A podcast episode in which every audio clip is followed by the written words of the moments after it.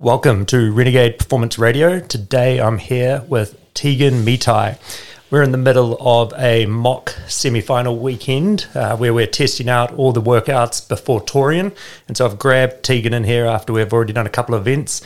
So she's a bit sweaty, not too smelly, and uh, we're just gonna. I just wanted to have a chat to her because um, Tegan's longtime friend of the gym uh, of Renegade. She competed with our team in 2018, where they went to the CrossFit Games. She was part of the highest finishing team that we've ever sent to the CrossFit Games. And um, she's made a bit of a transition. Uh, she is now a mother, and we just wanted to hear a little bit about her journey and uh, what's changed for her as an athlete, and see if she can pass on some knowledge to a lot of the new mums out there that are maybe not in exactly the same position, but are wanting to improve their health and fitness and performance, but are also juggling being a mother. So, welcome, Tegan. Thanks for joining me. Thank you for having me. Welcome to Renegade Performance Radio, where we help everyday people like yourself to become fitter, stronger, faster, well rounded, and fulfilled athletes. Through the lessons, failures, and success we have achieved over the past 10 years on our journey as CrossFit Games athletes and now coaches. And so, Tegan, first of all, let's just talk about that journey. So, you finished up the CrossFit Games in 2018. And then where was your head at? Was it, I've retired from CrossFit now, it's time for me to be a mum? Talk to me a little bit about that. I think initially um, it was such an intense lead up. Like there was definitely a period afterwards where it was like, okay, I need a break. Um, we wanted to do some travel, and then um, without thinking too much about it, well, before we got a chance to think too much about it, COVID hit. So there was straight away some downtime there. Um, we got engaged, and then we were obviously leading into the wedding, and um, training was kind of on and off because um, we had started a gym and then there was periods of lockdown and so that decision was kind of made for us there was no regionals um, there wasn't really mm. anything to aim towards so to speak um, yeah and then we got married and fell pregnant pretty much straight away perfect timing the perfect story and so during that process um, of coming from a position where you were training every day multiple hours a day in the lead up to the games how did your training change when you found out about your pregnancy and throughout the, the pregnancy, throughout the nine months? So for me, um, I live a pretty busy lifestyle. Like we've got a lot going on, so I was quite happy to take a step back. I didn't feel the need to hold on to my pre-pregnancy fitness or try and um, you know maintain strength or fitness, etc. I was really happy just to kind of move throughout my pregnancy, but at the same time. Um, I actually had no idea how you were supposed to train when you were pregnant. Mm-hmm. I didn't know what was safe. I didn't know what was suitable for the baby or for my body. Um, and because I wanted to know more about that and keep myself safe, I decided to do a certification in it. Um, and that's when things kind of evolved. Um, and I learned a lot more about the nuances of training when pregnant and postpartum and what is safe for you. Um, again, I was happy just to move during my pregnancy, but I know that a lot of other athletes that have been in my position that uh, you know have competed at a high level, they have this thing called athlete brain, and a good workout is seen only um, to be when you're exerting yourself to 100%, um, and it's really hard to scale from there and figure out what I can still do to keep my body and baby safe, mm. but achieve that good workout as well. So um, I guess we have to redefine what a good workout is um, and kind of switch that athlete brain off a little bit or tend to it in other ways so mm. that you can still feel like you're achieving a good workout.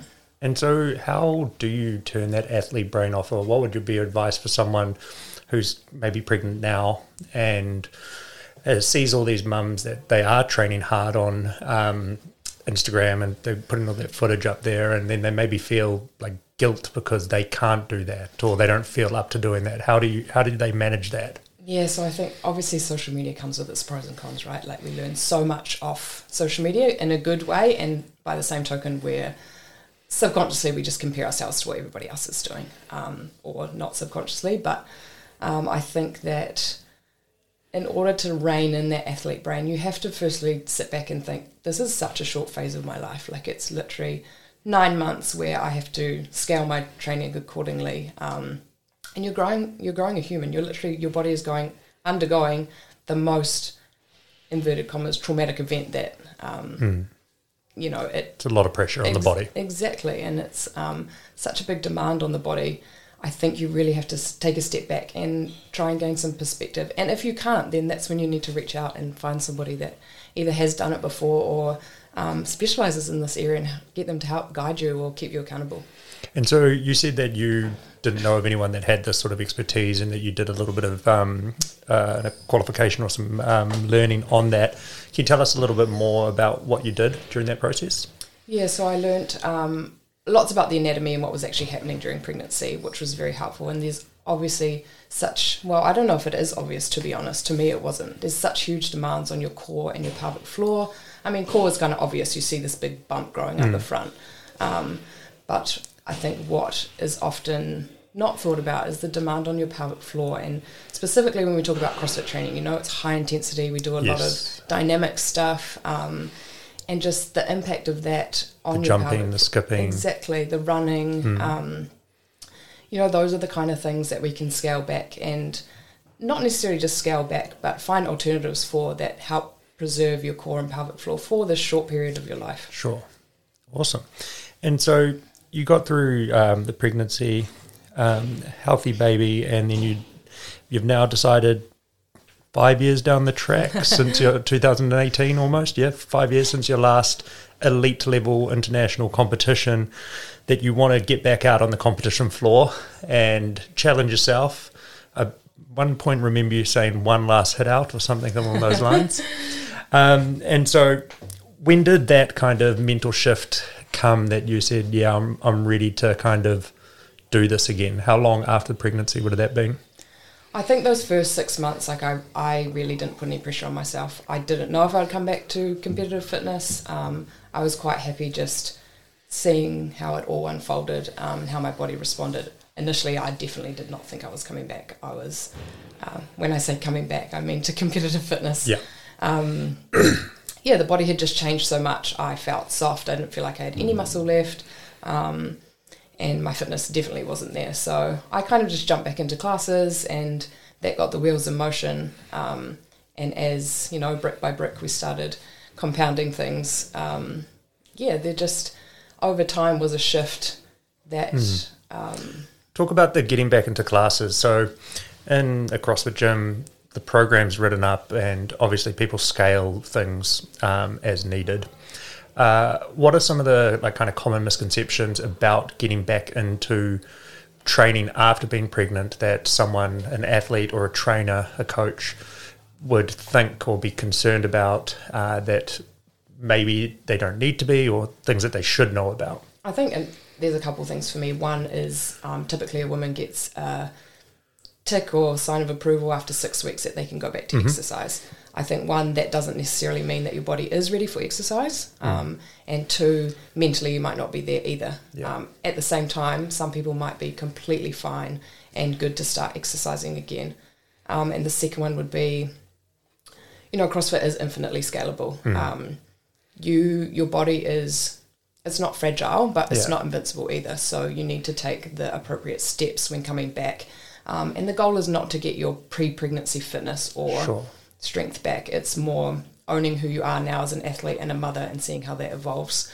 Um, and obviously, it's pro- progressive, right? Like Yeah. you need to start back at um, honing in on that stability and building that foundational strength and fitness before you start overloading your body again. Yeah, and so it's a bit of an identity shift, right? Like you're shifting from being an athlete to now I'm a mother who also competes in CrossFit. Yeah, and you've got you now cater for two, right? There's you, and then there's there's the baby, and a lot of women are breastfeeding. Um, there's obviously still demands on your body. Your body's still healing. Yeah, there's a lot going on. And so, talking about breastfeeding, does the nutrition change as a mother when you are breastfeeding and also trying to exercise at a high intensity and you're trying to replenish your own energy stores and recover from your own training and breastfeed at the same time? Did you have to make many shifts in that department? I think the main thing for me to get my head around is obviously you've got this different body after you give birth. Um, and I would be lying if I said I didn't want my pre pregnancy body back. Um, but I think knowing that post pregnancy and whilst you're breastfeeding, especially, like that is not the time for a calorie deficit. You need to be fueling your body with enough. Um, food, calories, and especially um, water, electrolytes, to make sure that you can one breastfeed and two you're still giving your body that opportunity to replenish itself um, and heal. Whilst also, um, if you're exercising, additional energy Yeah. stores for that. And so, like a big thing, like you mentioned, like not being in a calorie deficit. So that calorie deficit is going to come from you wanting to regain that pregnancy, pre-pregnancy body, which you probably see a lot on kind of Instagram being pushed as also like a marketing technique from maybe some gyms or traditional gyms or whatever, boot camps, that type of stuff. And so with that, what would you, how would someone break that mentality? Because it's such an inherent, like, natural thing for people to want what they once had or what they what they know. Like, how could would you recommend to someone that they hold themselves off or they pace themselves before trying to achieve that? I would. I think I would look. Um, I personally like looking day to day, or I like looking week to week, um, rather than months ahead and trying for this big end goal. Like one, you want to make sure that you can. Um, you got enough energy in the day. You're sleeping well. Um, trying to tick off those little things that you're eating protein and vegetables at every meal. Um, that I mean, maybe you'll have milk supply, maybe you won't, but that's another good indication of how well you're fueling your body. It can be anyway. Um, I would start ticking off those controllables rather than trying to focus on this external outcome that actually you don't have any control over as a whole picture. I mean, you can do all the little steps towards it, um, but just aiming for this end and essentially aesthetic goal. And I would be again be lying if I didn't say that I wanted um, that for myself to kind of regain the body that I knew, but at the same time, um, I knew that there was a lot of other things going on. You know, tendon strength, muscle gain, all those things. You can't. They almost work as an antagonist to um, being in a calorie deficit. And so, have you found mum strength yet that they they talk about? Mentally, one hundred percent.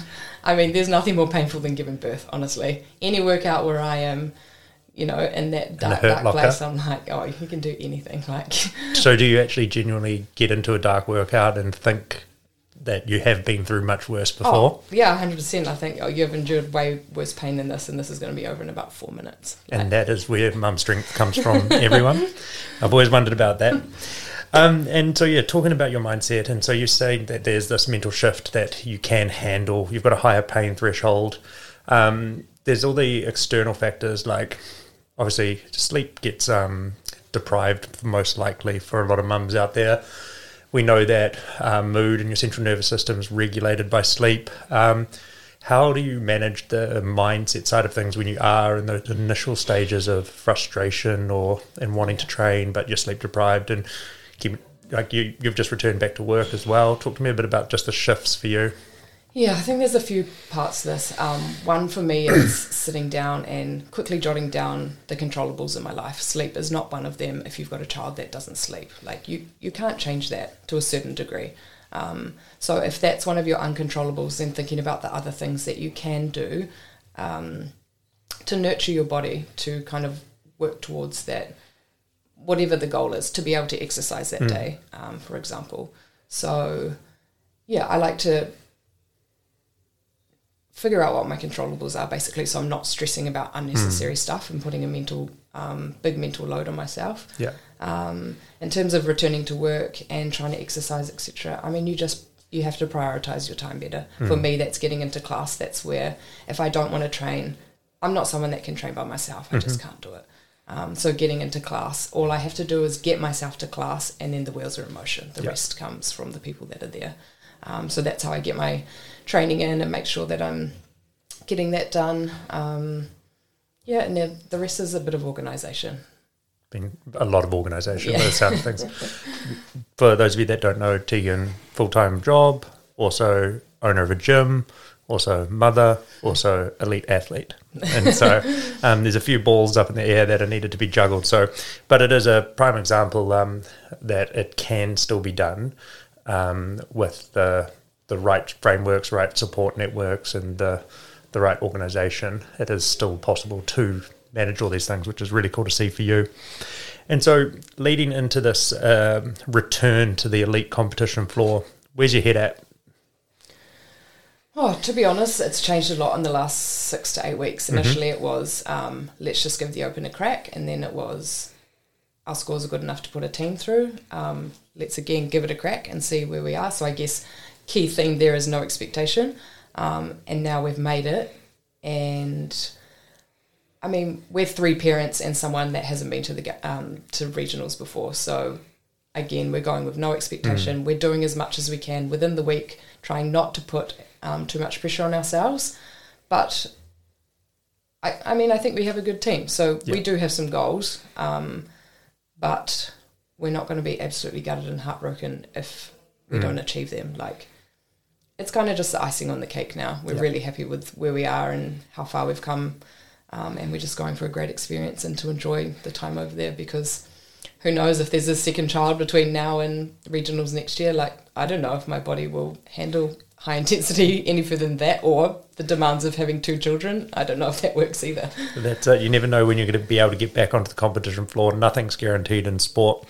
Um, Tegan, thank you very much for uh, jumping on and just sharing your experience. Um, and just for the listeners out there, um, if they are struggling or want to learn more about postpartum, um, about training during pregnancy, who where can they go? Who can they talk to? Do you help people? Like, what's what's the best uh, path for them?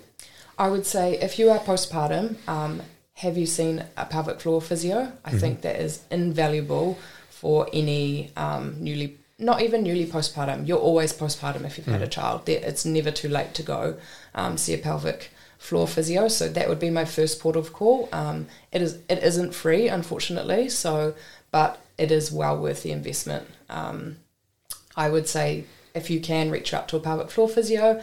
Um, if you are just looking for some online resources, go to Brianna Battles or Pregnancy and Postpartum Athleticism. There's some great um, free resources there that you can download. Um, I personally, with my workload at the moment, are not um, taking on any clients, but that is definitely something coming in the second half of the year. So, Cool. yeah, Oh, thank you. Everyone keep posted that is planning on having a baby in the second half of the year. Thank you very much, Tegan, and I'll catch you later. Thanks for having me. If you're ready to become a renegade, reach out to us at renegadeperformance.co.nz and start a free 14 day trial to see how we can help you break through your plateaus.